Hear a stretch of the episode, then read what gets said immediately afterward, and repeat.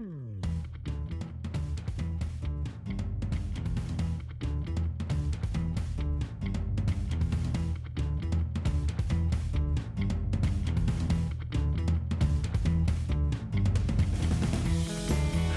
everyone. This is the Manly Hanley Podcast. The podcast with no limits on what we'll cover.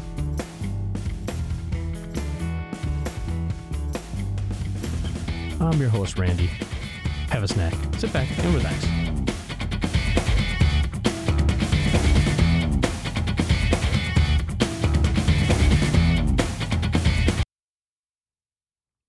This episode was recorded on Tuesday, May 23rd, 2023. 2323. All right. All right, is it recording? I think it is.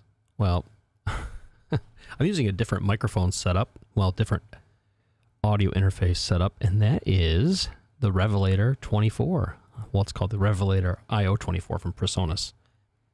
It is a much simpler setup than my mixer because I don't have to power up a mixer and wait for it to boot and all that. I just turn this on and it goes. So I do have to tweak this. I did not do that before the show other than just set up some basic compression, but I can definitely hear the pumping audio of the gate.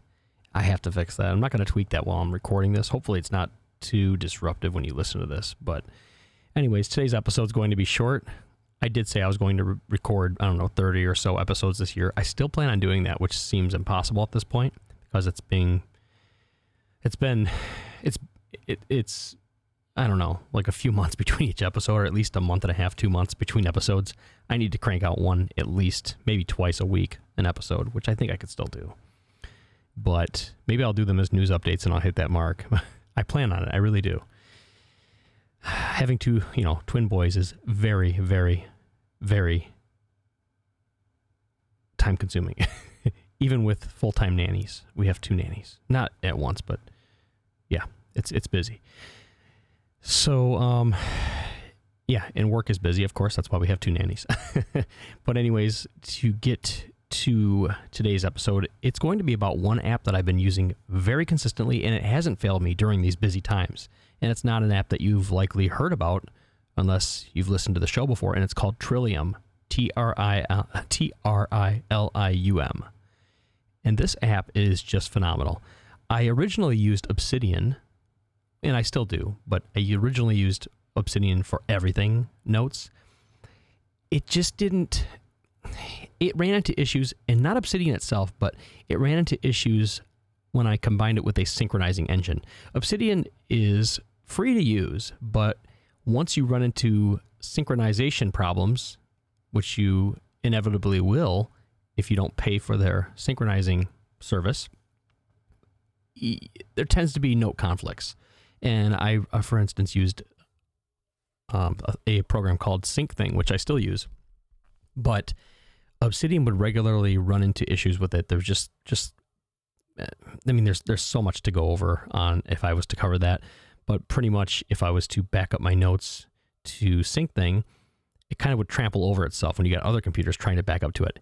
Long story short, Trilium has its own database that you can synchronize to. If you want to self-host it like I'm doing, I'm, I'm self-hosting it on a server and I gave that server a domain name that I can contact anywhere. So if I'm on if I'm on the road with my computer, I can synchronize my notes back to that server and it has not failed once. I have not had any synchronization errors, any you know any duplicate notes, anything that I had to merge, nothing. I had to do that with Obsidian just about every day when I was using it with SyncThing, which is a common implementation of uh, Obsidian to get some free syncing going. Yes, you can use Dropbox or OneDrive, but I don't trust any of those companies. They're all scanning your data. It's been proven. They do it. They spy on you.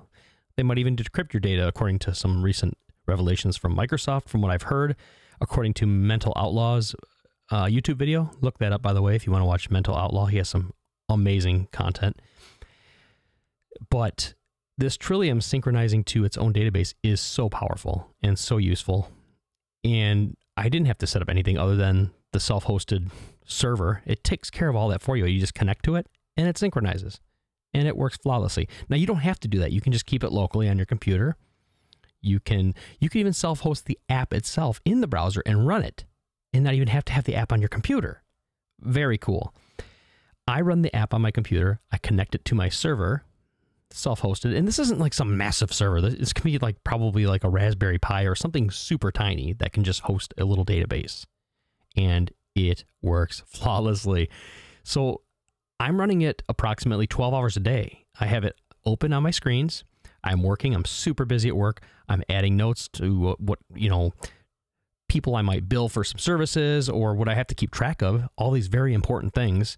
I'm not saving it on Microsoft servers. I keep that's my personal time sometimes. So it has to go in my notes that I maintain. And then I can look back on those notes and realize what needs to be build or you know i can just refer to it and it's time stamped it's everything the notes have there's metadata in all these notes and i can use markdown this app is just incredible so let me talk a little more about what's incredible about it other than the synchronization engine you can make like the you can start out with a folder but then when you create a folder within a folder it's really just a file but they start representing themselves as folders at that part kind of uh, you know turned me off to the app at first but then I started to use it more and more, and it just made more sense. And I'm like, okay, it's synchronizing to a database. It doesn't matter what I put here. I'll be able to search for it. I can find it. Things can be pulled up really quickly in this app, and I, I tend to find things quicker in this than I did in OneNote.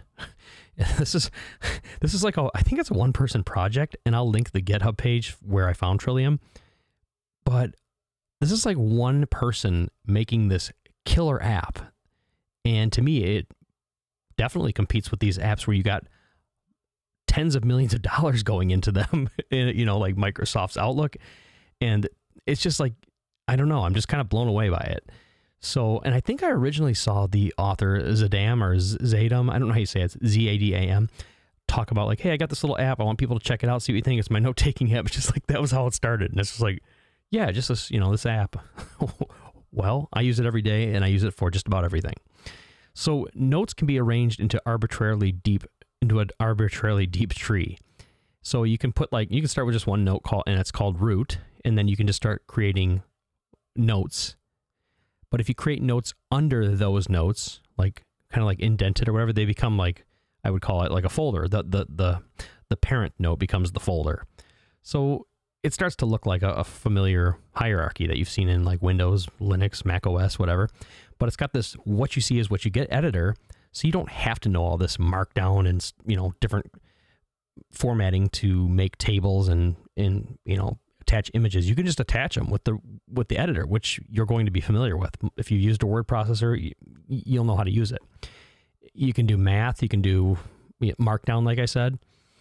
You it's it's it's even got support for editing notes with source code, including syntax highlighting. Not something I really use, but uh, once in a while maybe, but it's there. It's something that I might need. Uh, it's fast and easy navigation between notes, full text search, and note hoisting. I haven't really used that, but I've used this, the search all the time. And like I said, it works very well. Uh, seamless note versioning, that's killer. Haven't really had to do that. I haven't had any errors. I ha- haven't had to go back.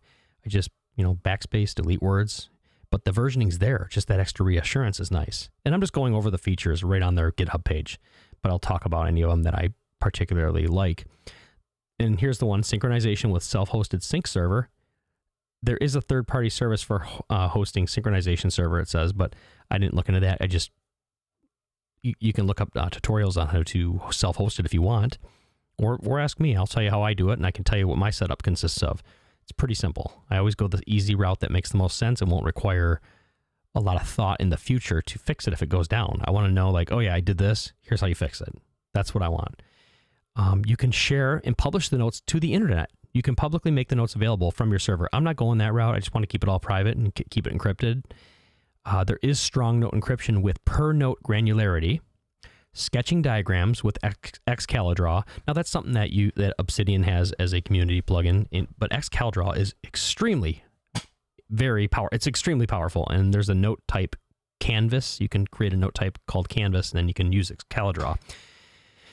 Uh, relation maps and link maps for visualizing notes and their relations.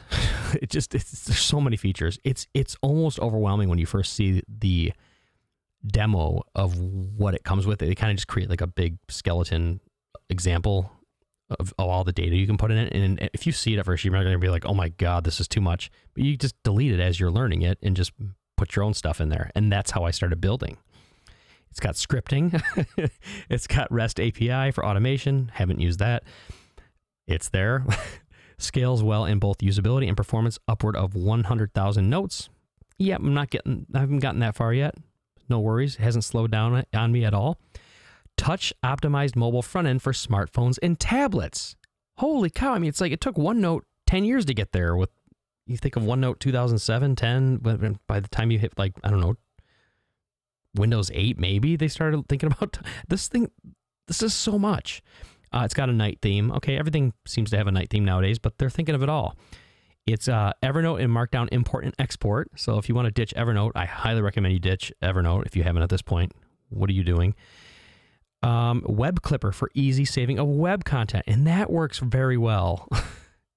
so, anyways, I'm going to link this. I'm just crazy about this app. It runs on Linux, runs on Mac OS, runs on Windows. I need to talk more about this app. It needs more recognition. It's free, it's open source. You can donate. In fact, I haven't done that yet, but I noticed on the Trilium GitHub page is the donate link through PayPal. I will donate. Um, his name is Adam Zivner, and he deserves a few bucks in his pocket. Thanks a lot for listening. I hope this was helpful, and uh, you, you know maybe I'll save some time and build your productivity. Thanks for listening. Have a great week.